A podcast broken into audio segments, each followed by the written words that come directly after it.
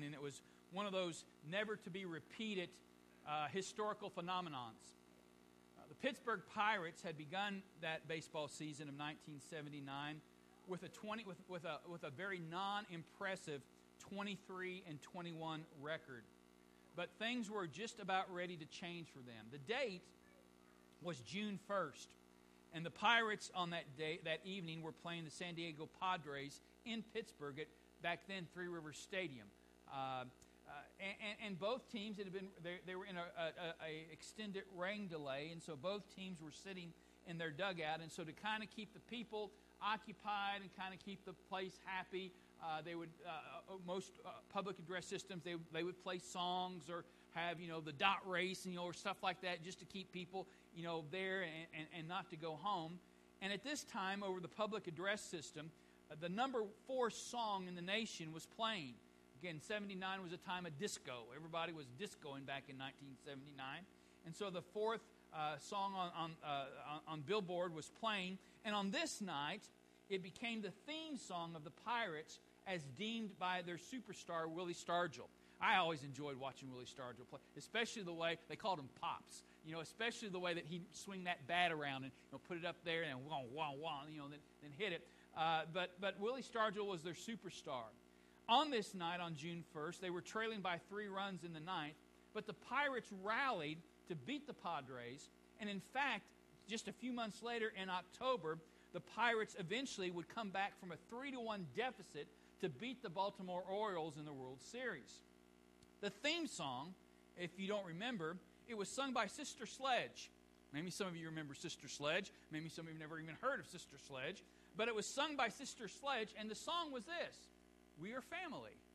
I mean, probably some of you remember it. Now, hope you know. Let's not start getting up and start singing it. But I mean, right now it's in my mind. You know, you know. I, would start. I, would sing it, but probably you really don't want to hear it. But but but but the song was "We Are Family," and no song before or since has had such an impact on a sports franchise. You say, well, how do you know this? Well, when it was implied that the effect of the song was overrated, this is what Willie Stargell said. Quote, that bothered me because this person didn't live with us and didn't see how much we depended on each other. There's really no words to put into the way I feel. We had to scratch, we had to crawl, and we did it together because we're family. We didn't mean to be sassy or fancy, but we felt the song typified our ball club, in quote. Well, you say, what's that got to do with what we're talking about today? Well, of the five imperatival adjectives that are used in verse 8, again, we'll, we'll look at them. Uh, again, if you drop down to verse 8, you see these imp- imperatival adjectives uh, unity of mind, sympathy, brotherly love, a tender heart, and a humble mind. They're all commands, they're all adjectives. Uh, the, the third and the fourth one, which is brotherly love and a tender heart, were used within the culture to describe kinship obligations. If you're part of a family, if you're, if you're part of, of uh, if you're kin to, as we would say, if you're kin to somebody, these were the obligations that were expected of you uh, within that culture. And Peter is making it clear that because followers, followers of Christ are born again, having God as their Father, you go all the way back to chapter 1 and verse 3, where Peter says, Blessed be the God and Father of our Lord Jesus Christ, according to his great mercy. He has caused us to be born again to a living hope through the resurrection of Jesus Christ from the dead to an inheritance that is uh, imperishable, undefiled, and unfading, kept in heaven for you. Uh, he talks about the fact that we are born again, that God is our Father. Everyone here who is a child of God, everyone here who is a believer, a follower of Jesus Christ, the, the scriptures describe you as being born again, and your Father is God. We all have the same Father. In fact, when we, I mean, pretty much all our prayers, when you hear them today, they'll begin something like this Father or Heavenly Father. Just, just saying that makes the, makes, the, makes the acknowledgement that regardless of, of who you are, uh, if you're a child of God, regardless of the color of your skin, regardless of your economic background, regardless of your educational attain, attainments, regardless of, of, of where you're at economically, we are family. We're all brothers and sisters. We are united. We are born again from the same Father, our Heavenly Father. And Peter is driving this part home, and because of that, we have kinship obligations to one another simply because we're family. We're family. We are more than just members of the same church. We're family. And no matter the size, whatever size a church is, it, whether it's large or whether it's small or whether it's somewhere in between, no matter the size of the church, it should always feel like family. Always feel like family. We're a family. We have the same Heavenly Father. We're a family.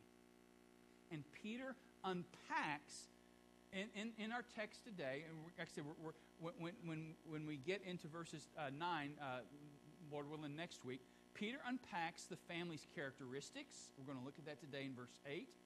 They're, the challenge, every family has a challenge, don't they?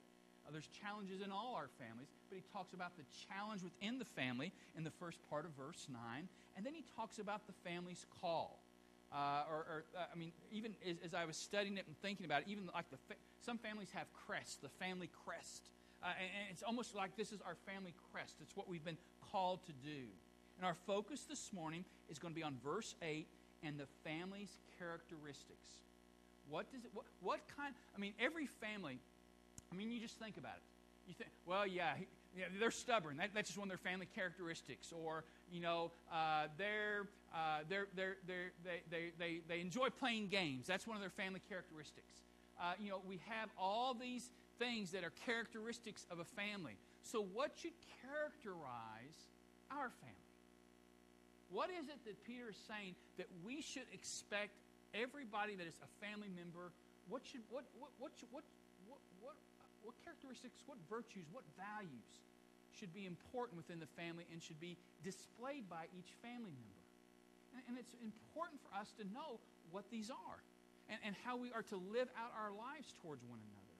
And so we, we find our, as we look at this, before we look at the characteristics, we're going to begin by examining the context and the chiasm. It's important for us to see what, what Peter is doing here because he's dry. He, he, I want to show you just how important he's making this point.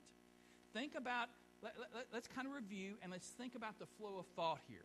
The flow of thought that we find reading here goes all the way back to chapter 2 and verse 11. And, and beginning in chapter 2, and we know that because if you look at our text, the first word that is used there is the word finally. In other words, Peter is saying, in summation, he's summing something up. And what he's summing up is this whole section that begins all the way back in chapter 2 and verse 11. And it's talking about how do believers conduct their lives when they live in a culture that is hostile towards them. When you find yourself living in a culture that is hostile, when you find yourself that uh, living in a place where they are against you simply because you claim the name of Christ, what is expected of you? How do you respond to that, to that vitriol? How do you respond to that hatred? How do you respond when they are pushing back against you and see the fact that just because you're a Christian is enough to believe that you shouldn't exist? How do you push, how, how do you push back? What are you expected to do? And beginning in chapter 2 and verse 11 through verse 17, Peter tells how believers are to relate to society in general. Beloved, I urge you as sojourners and exiles to abstain from the passions of the flesh, which war against your soul. Keep your conduct among the Gentiles honorable, so that when they speak against you as evildoers, they may see your good deeds and glorify God on the day of visitation. Be subject for the Lord's sake to every human institution, whether it be to emperors supreme or to governors sent by him to punish those who do evil, to praise those who do good. For this is the will of God, that by doing good you should put to silence the ignorance of foolish people. Live as people who are free, not using your freedom as a cover up for evil, but living as servants of God. Honor everyone, love the brotherhood, fear God, honor the, honor the emperor. And we, and we spent several weeks in, in, in those verses. That's that basically the, the, Peter's detailing how believers are to relate to society in general. This is how I'm to live as a citizen as a, while I'm, I'm, a citizen of, of heaven, I'm a citizen of the kingdom of God, as I live here as a citizen of whatever country I'm in, but also as a, I'm, I'm a sojourner, I'm a foreigner in this land. And this is how I'm to live. Verses, uh, chapter 2, verses 8 through verse, uh, chapter 3 and verse 7, which we just finished up last week, Peter guides the conduct of specific individuals within the household relationships we told you that, that the household was very, very important in the culture because so as the household goes, so goes society, so goes the culture. And if the household wasn't in order, that culture took it very seriously because they knew that, that, the, that, the, uh, that the disintegration of their culture was, was what would happen next. And so, how, as Christians living in households where you have an unbelieving husband or an unbelieving wife or if you are a slave and, and, you have an unbelieving master, how do you live out your life to show them honor, but at the same time while walking in obedience to God? And so we found that. Peter guides the conduct. In, in chapter 3, uh, I'm sorry, in chapter 2 and verse 18, servants be subject to your masters. And we looked at that. And then he goes on, verse chapter 3 and verse 1, likewise, wives. And again, this idea of likewise is that we do this not because the, the person that we are uh, uh, interacting with deserves it, but we do it because we are a slave of God and out of reverence and respect for God. And then we drop down to verse 7 likewise, husbands. Again, that word likewise there again. In the sense that whether you're a slave, whether you're a wife, uh, whether you're a husband, whether you're a slave with a master who is, is an unbelieving master, or whether you're a wife with an unbelieving husband, or whether you're a, a husband with an unbelieving wife, and we said with the husband and wife, you could also relate that. There's ways you could relate that to them as being believers. That this is how you are to live your lives to give honor to God, to be able to have an impact upon them, even though they are culturally against you. Now, chapters 3, chapter 3 and verses 8 and 12 is, is the summation. And he goes back in, in, in chapter 2, verses 11 through 17, it was kind of a universal. He was talking in general. In chapter 2, 18 through chapter 3 and verse 7, he, he, he narrowed the focus. He narrows the focus. He, and though it covered a lot of the people, I mean, uh, husbands, wives, slaves, it covered a lot of people, it still was a narrow focus. And now, back in verse 8, he makes it now universal again. Again, look at the text. Finally, all of you. All of you. And that all of you just isn't referring to husbands, it's just not referring to wives, it's just not referring to slaves, it's referring to, he's making it universal again. He, he's, he's opened it back up to every believer. This is what is expected of every believer. So he focuses here in, uh, chap- in chapter 3, verses 8 through 12, whereas the focus in the first section dealt with believers' relationship to society, the focus in the next section dealt with our conduct as it relates to interacting with those who we are very, very close to within the household who either are not following Christ as believers or who are unbelievers. Here now, his focus is upon the relationship primarily between believers. So we've gone from the society in general We've, come, we, we, we've narrowed it back down to within personal, close relationships that we have, where the person we're interacting with is either as a believer not following Christ or they're unsaved. And now he says, he makes it even, he's, made, he's opened it up to everybody, but the, the classification is even narrower now. Here we now have a relationship between believers. Between believers. And it's primarily between believers, and the character that is needed to respond to evil and insult, no matter its origin. He's going to talk later in these verses about not repaying evil for evil, reviling for reviling, and immediately our minds would think, well, he must be talking about how unbelievers treat them. And that certainly, certainly is a proper understanding of that. But also, it's just not unbelievers that treat believers bad, is it? uh, believers can treat believers bad, can't they? Believers can say ugly things to each other. Believers can use their tongues to insult and to hurt and to tear apart. Uh, believers can have uh, animosity towards another believer. So here he's talking about what we do when, uh, as we're facing our interaction with, with other believers, and how do we respond when, when we're faced with evil, regardless of, of the origin of that evil or that insult. So, in verse 8, as we look at now the, the chiastic structure, we, we see where Peter is driving this point home. in verse 8, as we told you, there are five imperatival adjectives that form a chiastic structure. Again, remember, a chiastic structure, they get it from the Greek letter chi, where you kind of have an X, okay? And so you've got this and this. You've got this and this. And in a chiastic structure, whatever is in the middle of a chiastic structure is, is, the, is the important point. And then the, whatever's at th- this point will correspond to this point. Whatever the next one will correspond to the next one until, all, until you work your way down to the middle.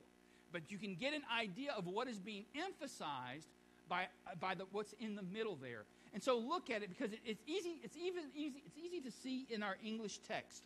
The first and the fifth speak of, uh, of the qualities there, speak of how one thinks or what their attitude is. And the ESV translates it for us in a way that really helps us unity of mind and humble mind. And both, they're, they're not just pulling mind, it's part of the, the, Greek word that's used there. Mind is part of that. Unity of mind and a humble mind. So he's talking about how we think or our attitude. The, the second and the fourth speaks of how we feel sympathy, and being tenderhearted or compassionate. The, the outer two talk about how we think, what our attitude is. The next two talk about how we feel sympathy and, and, and being tenderhearted.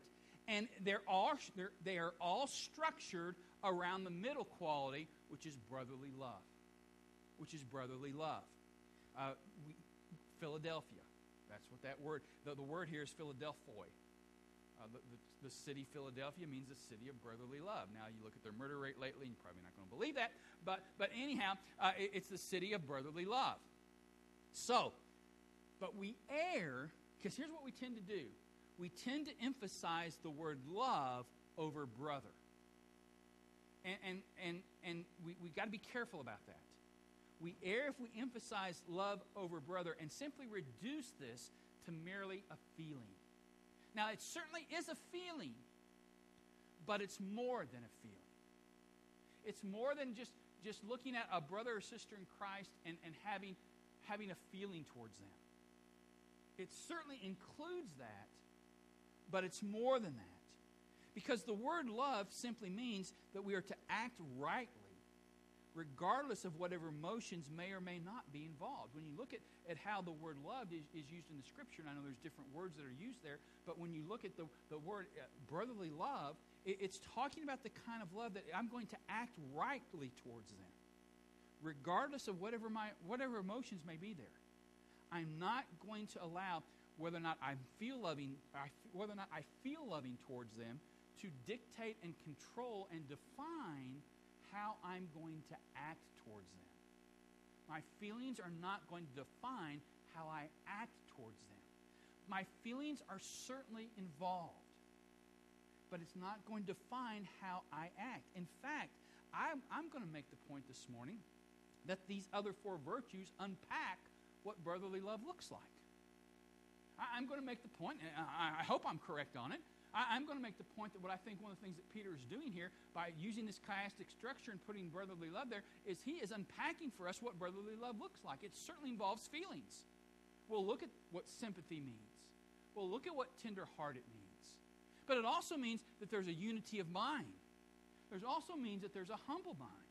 If I'm going to love my brother, love my sister the way God is talking about, there's certainly these feelings that are involved there but, but also involved in these feelings. And what even controls these feelings, and, and instead of being defined by, by, the feelings, is there's a unity of mind. I, there's a choice that I'm going to make. There's a choice that I'm going to make as I relate to them. I'm going to make a choice. And that, regardless of what's going on with my feelings, I'm going to make this choice.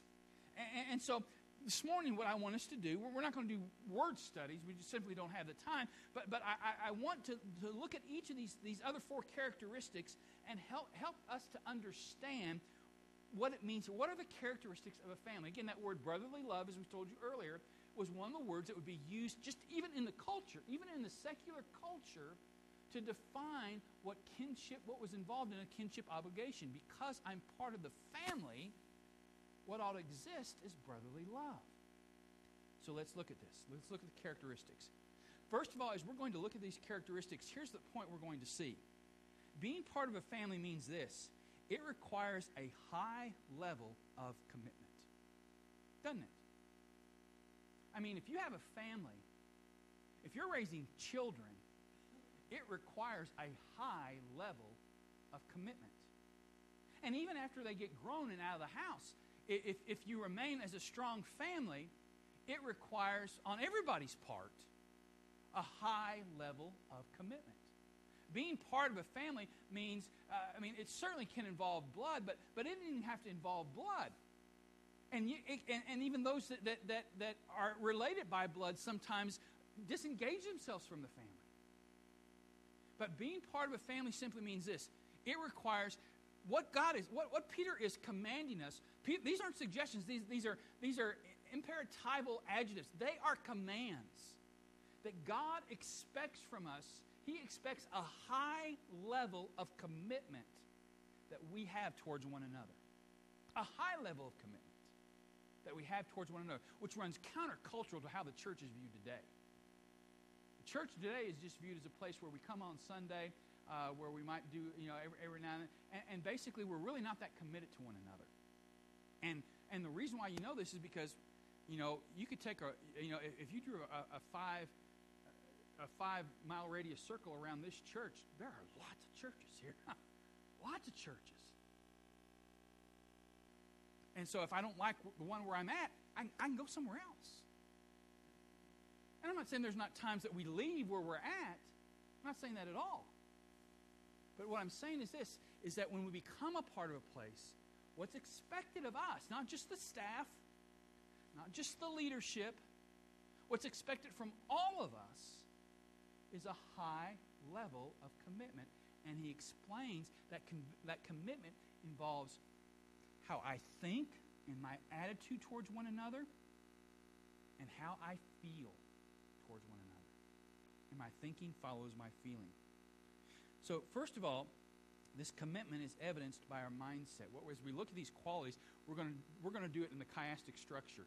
We're going to start at the top one, the first one, drop down to the fifth one, and go to the second one, because that's how the first one and the fifth one are in, intertwined. They're related. They also help help to explain and unpack the, the next two, but we're going to look at it this way. So the commitment, first of all, is, is evidenced by our mindset. The first one that he uses there is translated in the ESV as unity of mind, or can also mean harmonious.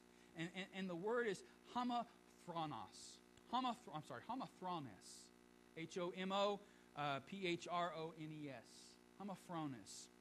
In the culture, this word was used or was understood as a sharing of common heritage, which results in a cohesiveness. It's a sharing, I mean, it's kind of like, I mean, were you ever, maybe you had, I mean, I knew this growing up. If somebody was picking on my brother or sister, I was expected to get involved in that situation. Why? Because there's a common heritage, there's a cohesiveness. There's a cohesiveness. And mom was sharing with us, I'd forgotten about this. Mom was sharing with Christmas. Somebody was picking on my sister or something, and, and uh, you know, she asked me, Well, Greg, what did you do? I said, I didn't have to do anything. She's taking care of the situation. I mean, she's waylaying on the kid. You know, I didn't have to do anything, you know. And, and, and so, you know, part of, of, of, of, of, of the fact that there is a co- there's a cohesiveness there. We're united because there's a common heritage. You know, we are we are we have we have the same uh, experiences. We, we have the same blood. Uh, you know, we, there, there's, there's, a, there's, a, there's a, a bond there that, that, that, that, it almost can't be broken. And that's part of how this word is, used there. But for believers, that heritage is Christ and his teachings. And basically the idea is this is where the individual is willing to conform their individual goals, their individual needs, their individual expectations to the greater purposes of the family. That's the idea of unity. It doesn't mean we all think alike. It doesn't mean we agree on everything. It doesn't mean that, that you know, we're just all little clones and we hold to the same view on, on everything. It doesn't mean that. It doesn't mean we have unanimity.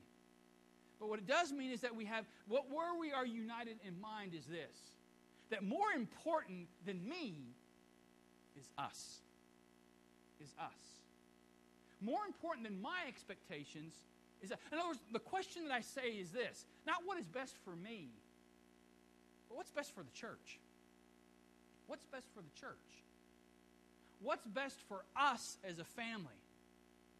And, and, and it's best for us as a family, then it's what's best for me as well. Even though I may not think it or I may not see it, it's what is best for me as well because the greater purpose of the family has to supersede the greater purpose of the individual. Now, I know that runs countercultural to our, to, to our American culture of individualism, of rugged individualism. You know, where it's about me. And it's about me pulling myself up by my own bootstraps. And, you know, it kind of rubs against, you know, back when, uh, years ago when, when uh, uh, Hillary Clinton said, you know, it takes a village to raise a child. And so, I mean, all that kind of, all that, all those feelings kind of flooding in because we live in a culture where the individual is prized. That's not the, that, that's not only not the culture that, that the New Testament is written in, but it's not also, it's also not the culture that, that Scripture speaks about. More important than me is we. It's we. So when it comes to this unity of mind, it means that this that I believe that what is, that what is most important is not my individual expectations, not my individual needs, not my individual goals, but our goals, our needs. And if everybody thinks that, then everybody's looking out for what is best for the family. What's best for the family. That takes a high level of commitment. That takes me laying down some things. The second thing as it relates to mind is humility or a humble mind. And that's the word that, that we have up there, uh, the, the, second word there that's translated, the humility and humble mind. And, and this, this value, I mean, Peter goes countercultural when he uses this word. This was a, not only, not only was it a countercultural virtue, it was a, it was a hated, despised, disdained virtue within that culture. In fact, to be humble in mind was regarded as a sign of weakness. Only weak people have a humble mind. Only it was a sign of shame. It was a sign of the, the inability to defend oneself. And to be humble minded was to view and declare. The reason why I saw it that way, because to be humble minded was to view and declare oneself powerless to defend one's status. And yet, Peter unashamedly under the inspiration of the Spirit, puts this word in here as a characteristic of our family. That already makes the culture look down upon us. But here's the idea it means to take the lower place and put others' individual interest above my own. So, in other words, here's my mindset. Peter begins by saying, Your mindset begins with what's best for the church as a whole. What's best for us as a family as a whole? And then it narrows down. As I'm interacting with brothers and sisters in Christ, what's best for you? What's best for you? I, I esteem others better than myself. What's best for you? Not what's best for me, but what's best for you. I, I start off with the thinking that because I'm part of this family, then what I have to think about is what's best for the church for the church. And I have to make my decisions on what's best for the church. I, I mean, I, am trying to limit myself on doing this, but since Jubal brought it up, I'll, I'll blame him, okay? Uh, but, uh, you know, as Lisa and I were talking about this, about, about my retirement, and remember I shared it with you that Sunday, I told her, I believe with all my heart that if I stay, I'm going to hurt the church. I'd rather stay. But I know beyond a shadow of a doubt. I know it's not this is this this, this decision that we make is it's not primarily about me. It's not primarily about me and Lisa. It's a decision that considers the church. The church. What is best? Even though I may not see it, even though I may not understand it, even though it may seem like it, it's, it's, a, it's a faulty thought, what is best for. And then, what is best for my individual brother and sister? What is best for them? I, will take the lower place and I'll put their interest above mine. Now, that's not at the sacrifice of truth, it's not at the sacrifice of the doing the right thing, but I'm willing to lay aside my preference in that individual interaction with them. So there's an individual action going on where I'm willing to lay aside my preference, and there's an action that covers the whole family. These are the kind of qualities that every family member is expected to have.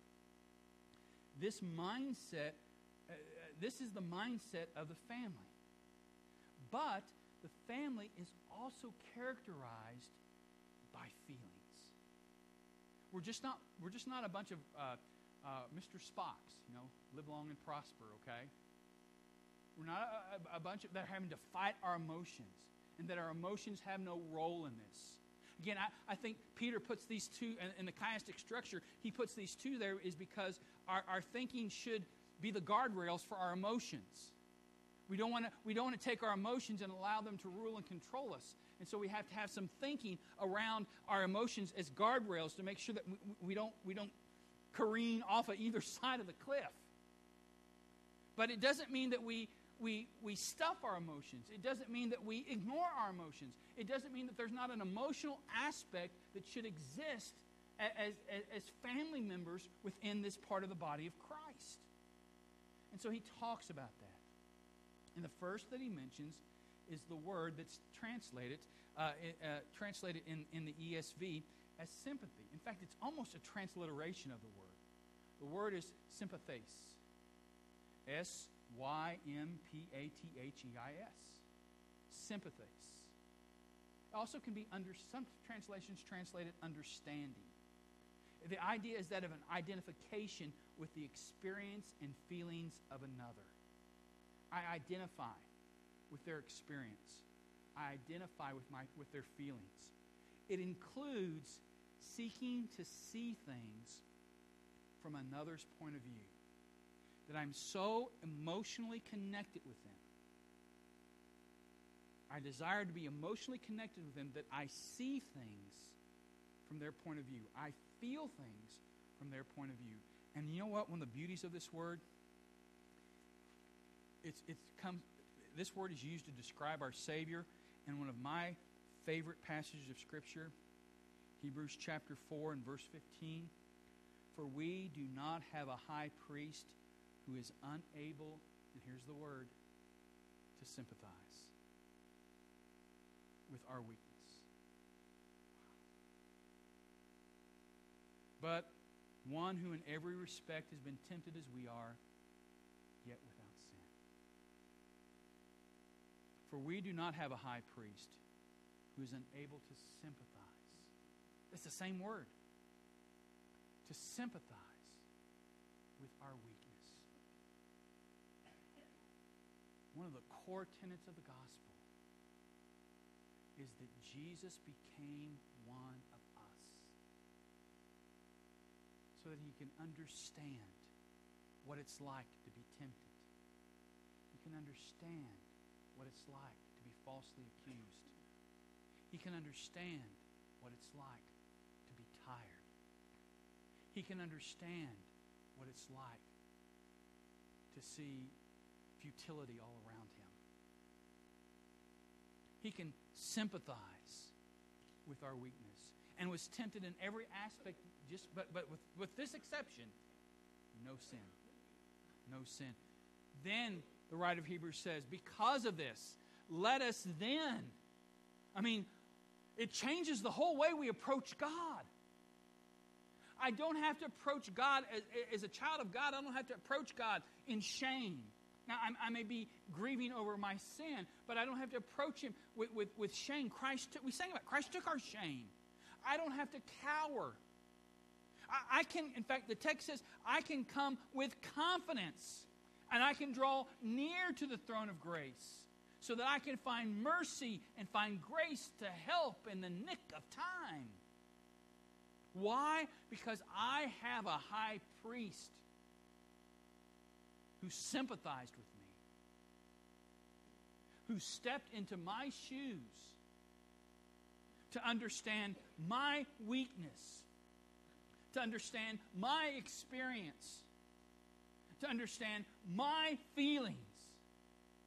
And so, therefore, I can run into God's presence knowing that my Savior understands. That's the word that's used here, that Peter uses here to describe the characteristics of what it means to be part of a family. That we enter into the experience of others. And because, listen, it's not just going, oh man, my heart really breaks for you. What did that text tell us? That text told us that, that because Jesus understood, there's now, he, he now acts appropriately.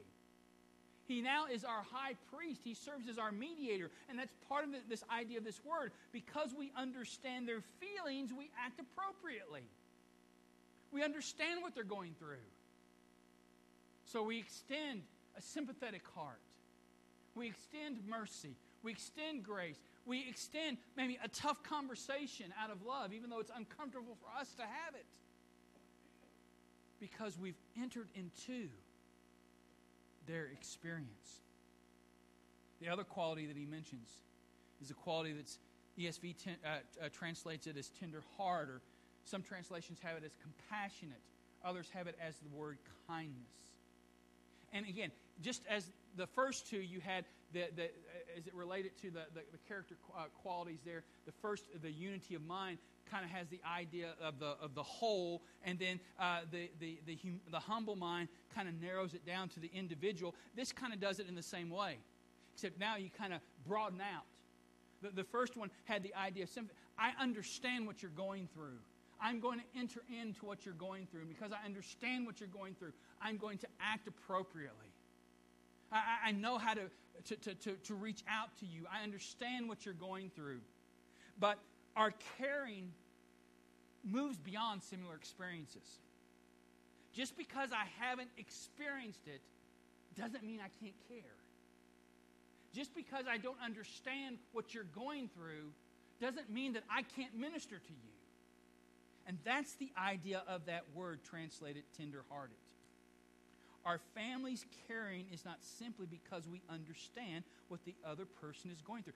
If we gave a literal translation to this, it's so I, I, I, I love this word. It's the word you splanknoi. You splanknoi. It literally means having strong bowels. And doesn't that sound like what the word that you'd use for bowels? You splanknoi. I mean, I'm not going to tell you what comes in my mind when I say that because this isn't the proper place to do so, but, but just you splunk. I'm trying to, you splunknoy, okay? Having strong bowels. In that culture, the seat of the affection was in this area right here. And we still do that. Man, my gut turned, or I can feel it in my gut. Or, you know, we, we get so upset that it affects our stomach or it affects our, our digestive tract. You ever, you ever been that hurt or that upset to where, I mean, it, your stomach was turning and churning? Or it, it, affected your digestive tract? That's the idea. It, it's, it's these feelings that, that, I mean, it reaches our gut. It's a gut wrenching feeling. And that's the idea here. We choose to be emotionally involved with each other so that their suffering becomes our suffering, even though we don't understand it. We're going to choose to become so emotionally involved in it that their suffering becomes our suffering, their joy becomes our joy, their grief becomes our grief, simply because we're family. We're family. These are the values that should characterize our family. These qualities presume, as we said earlier, a high commitment to the stability and well being of the family rather than to individual needs.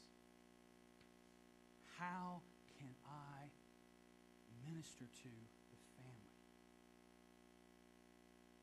It's not about me, it's about we. What's best for the church? What's best for my brother or sister in Christ. It's not about me. It's about we. And that, that means that's a high level of commitment. A commitment that is so lacking today, especially in our American culture when it comes to the church.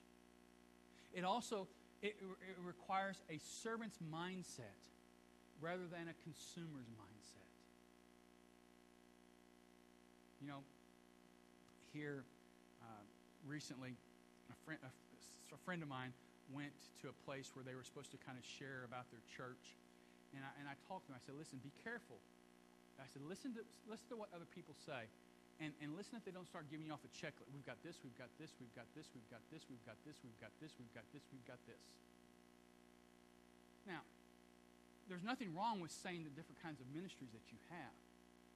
But in our culture, a lot of times this, this, this, this, this, this, and this is it, it, it's like consumerism. You know, hey, do that instead of saying, listen, we've got this area of service. we've got this area where you could be a help. We've got this area where you could pour your life into. And, and, and I'm not saying that just when they go through that checklist that that's not what their thinking is behind it.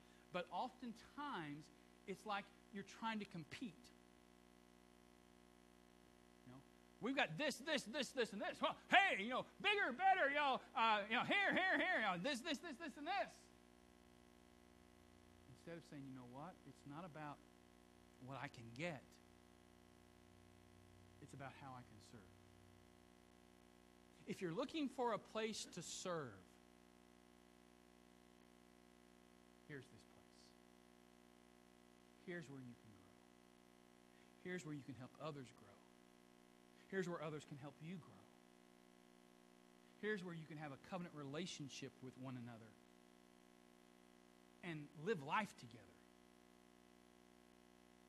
It requires a servant's mindset rather than a consumer's mindset. It requires messy involvement rather than aloof individualism.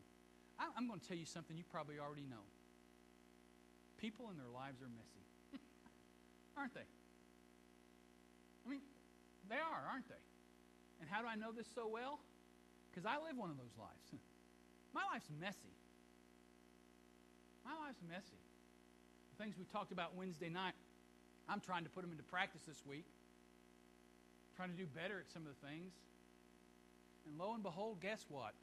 I had a tough time a couple times because my wife just didn't stinking want to cooperate with me. you know? Dang her. Her fault. You know? Life's messy. It doesn't go the way, again, I'm a planner. I like to check the boxes. I like to let you know what I'm doing three years and 23 days from now at 9 o'clock in the morning, okay? That's the kind of person I am. And guess what? I'm not even sure if I'm going to be alive tomorrow morning, you know? Planning. Plan. And there's nothing wrong with planning. Go to the ant thou slugger and consider her ways. But at the same time, I've got to realize that life's messy. Things happen, plans change, circumstances occur. People, you know, I mean, you guys could make my life real easy if you made sure that you went to the hospital on, you know, make sure that it's not on my day off, first of all, okay? And, and make sure it's between business hours. Because if it's been, and, and then, you know, if you could do that, that would make my life really, really easy. If you're going to have a baby, make sure that you do it between those hours. And if you're going to get married, make sure you, and if you're going to have a knockdown, drag out fight, and you need some help, make sure you do it between those hours and call me then. My life, but life doesn't work that way, does it? It doesn't. You get sick at 3 in the morning. I get sick at 2 in the morning. That's how life is. And, and, and we've got to, and, and, and again, this, is, this is, I mean, this is, I'm preaching to me. It requires messy involvement rather than aloof individualism, where my schedule is more important. But it also does this it reveals Christ, and when practice manifests the natural, healthy community that can be experienced by assuming my role in the family. You see, community is not something that is man made. It's not man made, it's already God made. We already have community simply because of this. we're part of the same family. We're part of the same family. We don't have to make community. Community exists, but we are, we do have to do this.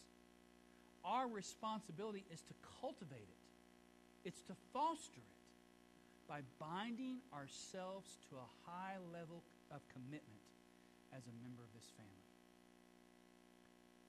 I'm going to have a mind of unity, unity of mind, a humble mind, sympathy, and a tender heart. All that expresses the brotherly love that I'm to have for you and that we are to have for one another. It's a byproduct. It's a byproduct of simply being a good family member. You say, well, how do you become a member of that family? I mean, who wouldn't want to be a member of that family? How do you become a member of that family? By being born again. How does that happen? Nicodemus asked that question. How does that happen? It happens when we recognize our need for Christ. We are born into this world as rebels. We are in rebellion against God. We are sinners by birth. We are sinners by choice. We, are, we have offended God. We are at war against God because we don't want a God over us. And yet, God, who would have been well within his sovereign pleasure to wipe us off the face of the earth, rather chose to redeem us because he wanted to redeem. Not only his justice, but his grace and his redemption. And Jesus Christ, as we read earlier, became one of us. He identified with us, yet without sin. The second person of the Trinity added to himself human flesh, which he will possess forever. And he became a human being, a man. As much of a human being as you are a human being, except without sin. And he offered up his perfect life as a sacrifice for my sin and your sin, to take the wrath of God for our sin, and to pay its penalty, its price. And when we recognize the fact that we cannot make ourselves acceptable to God in any way, walking an aisle won't do it, Bapti- baptism won't do it, just merely praying a prayer won't do it. But when we recognize our need of the Savior, without Christ we have no hope, there's nothing we can do, we, we, there's nothing that we can, can, can muster, there's nothing that we can offer to God that will make us acceptable. But when we put our faith and trust in Christ and come to Him in repentance and faith, we're born again. The Spirit of God quickens us and makes us alive. We're born again by the Spirit of God. We have eternal life then. And we have a relationship with our Heavenly Father. If you've never done that, we would plead with you today to do so. For those of us who are part of the family, how are we doing on these character qualities? Where, what, what areas do you need to work on? I know there's areas I need to work on. Where do I need to work on? And, and, and it's something that we must strive for. And, and, and, we must do this. Because long before Sister Sledge sang it, Peter stated it. We are family. We're family. Hopefully, you'll think about that this week. Hopefully, you'll be hearing Sister Sledge in your head all week. We're family. As it how they sing it there. We are family. And when you think about that, or you hear that song playing in your head over and over and over again, it'll drive you back to the text and say, Lord, help brotherly love to be a part of my life. Help me to think of the family rather than myself. Help me to prefer the individual. Help me, Father, to display sympathy. Help me to, to, to look to minister to those who, who their experience is the same as mine. And use me and my experience to, to be a blessing and help us to, to, to come together, to, to use our experiences to, to grow and to, to minister to one another. And even if I don't have that experience, I can still minister to them. I can still be tenderhearted towards them. I can still be compassionate towards them. It's a matter of, it's a matter of laying down our lives and investing them into others. And God can make any church, regardless of its size, feel like what God intended it to be a family. A family. Let's pray. Father, thank you for your word. Lord, we thank you for this text. And next week, as we look at the challenges that face the family and, and the call that we've been given, Lord, we pray that you would help us, Lord, to think about these characteristics today. And, and Father, none of us apply them perfectly in our lives. All of us have one or two or maybe more where we, where we tend to struggle. Lord, I, I pray that you would just help us to, to think about this. I, am grateful for already how, how this sense of family exists in this place. But Lord, it's not an automatic thing. It doesn't just happen because we're small. It's, it takes effort. It takes commitment. So, Lord, we need the power of the Spirit of God to be able to do this. We need the, the fruit of the Spirit love, joy, gentleness, meekness, goodness, faith, self control. We'll see the self control aspect next week. The, the fruit of the Spirit operating in our lives because, Lord, I tend to think more about me than we. I tend to focus more on my issues than others' issues. I, I tend to want people to hear my story rather than to hear their story. So, Lord, give us a, a heart of brotherly love so that this body, with all its faults, with all its struggles, but yet this body will be a place people know as a child of God, your family. Your family. Families stick together. Families have each other's back. Families protect each other. Family, most of the time, is a secure place safe place. And, and when, it, when it's not, it brings such havoc in people's lives. In the same way, in the life of the church, when, when the church is, is not a safe place or a secure place or a place where we can be vulnerable, a place where we can be ourselves, a place where we can share our struggles and our disappointments. And if it ceases to be that, if it's no longer safe,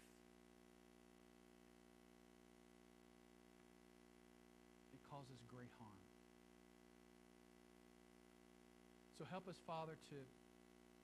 You, you've likened us to this. Peter likened us to this in this passage of Scripture. And help us, Father, to become more and more like a family with you as our Heavenly Father. Again, we praise you for how that already exists here. Lord, we pray even more that we might abound more and more and more in this. And when it happens, we'll give you the glory. We'll give you the honor and praise. For we pray these things in Christ's name through the Spirit. As heads are bowed and eyes are closed. As you know, we don't have an altar call, but we do have an invitation because we're all going to respond to the message today. If you don't know Christ as your Savior, if you're not certain about that, please come talk to us after the service. If you're a, a, a lady, we'll have a, we'll have a lady talk with you. We'll have, if you're a man, we'll have a man talk with you. But if you're not sure, if you have questions, please come see us after the service. For those of us who are saved, I, I just pray that the Lord, may, let's pray for each other in this way. And ask the Lord to help us. Um, to shape us and to mold us. Some of us are bent certain ways that this is more natural for us to do. Some of us are not bent that way. And we all have our strengths. We all have our weaknesses. We all can learn from one another. We're all at different stages in the fruit of the Spirit in our life. And that's why we need each other. To be encouraged, to receive a blessing, to be a blessing. So, whatever your need is, we want to praise God too for just, I mean, you hear that a lot. People say about our church. It's, it's, it's family. It's family. And that's not just because we're small. It's because of the characteristics that exist, the virtues that exist, the values that exist. It can be in any size of church. We're going to go to the Lord in a time of silence. Allow the Spirit of God to, to speak to you during this time And then we'll, we'll close out our services today.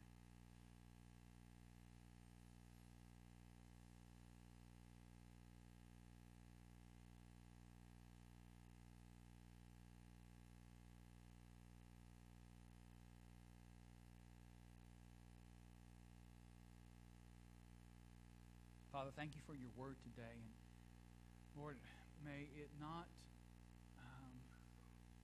be seed that is fallen upon stony ground and where the birds come and take it away, where Satan takes it and we get distracted or, we get distracted by, gets choked out by the things of this world. And Lord, may it, may it find good soil in our hearts today.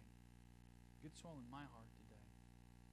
Lord, as we go through this on Wednesday night and think about it and look at how we can apply it into our lives and how we do that, Father, I pray that you would uh, give us good thinking as we as we spend the time to prepare that. And and Lord give us good interaction as we seek not as people that are that are knowers but as those that are we're all learners in, in ways that we can we can apply this and learn from one another.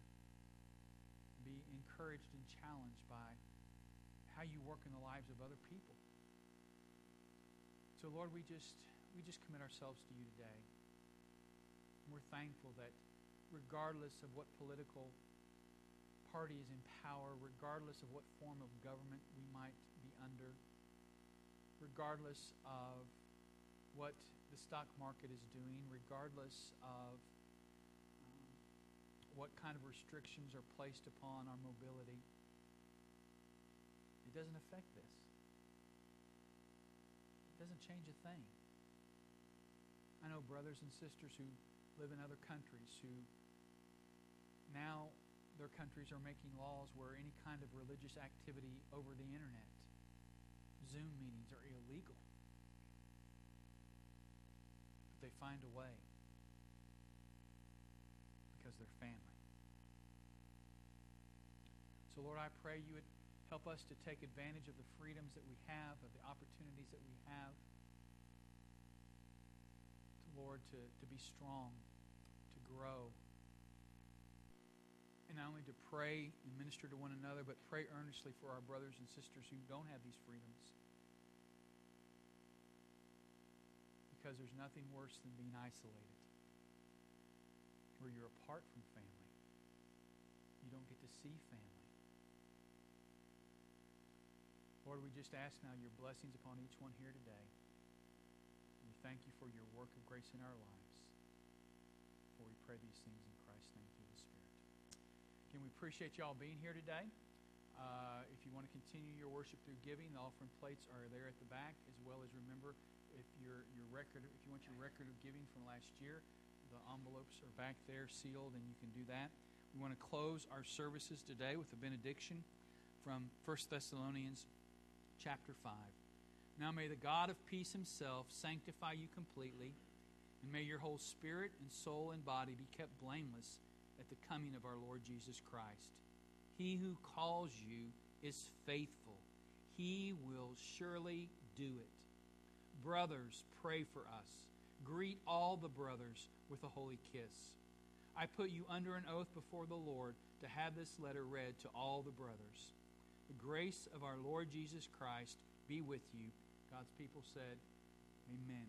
Go in God's grace. We'll see you, Lord willing, next time. Thank you for being.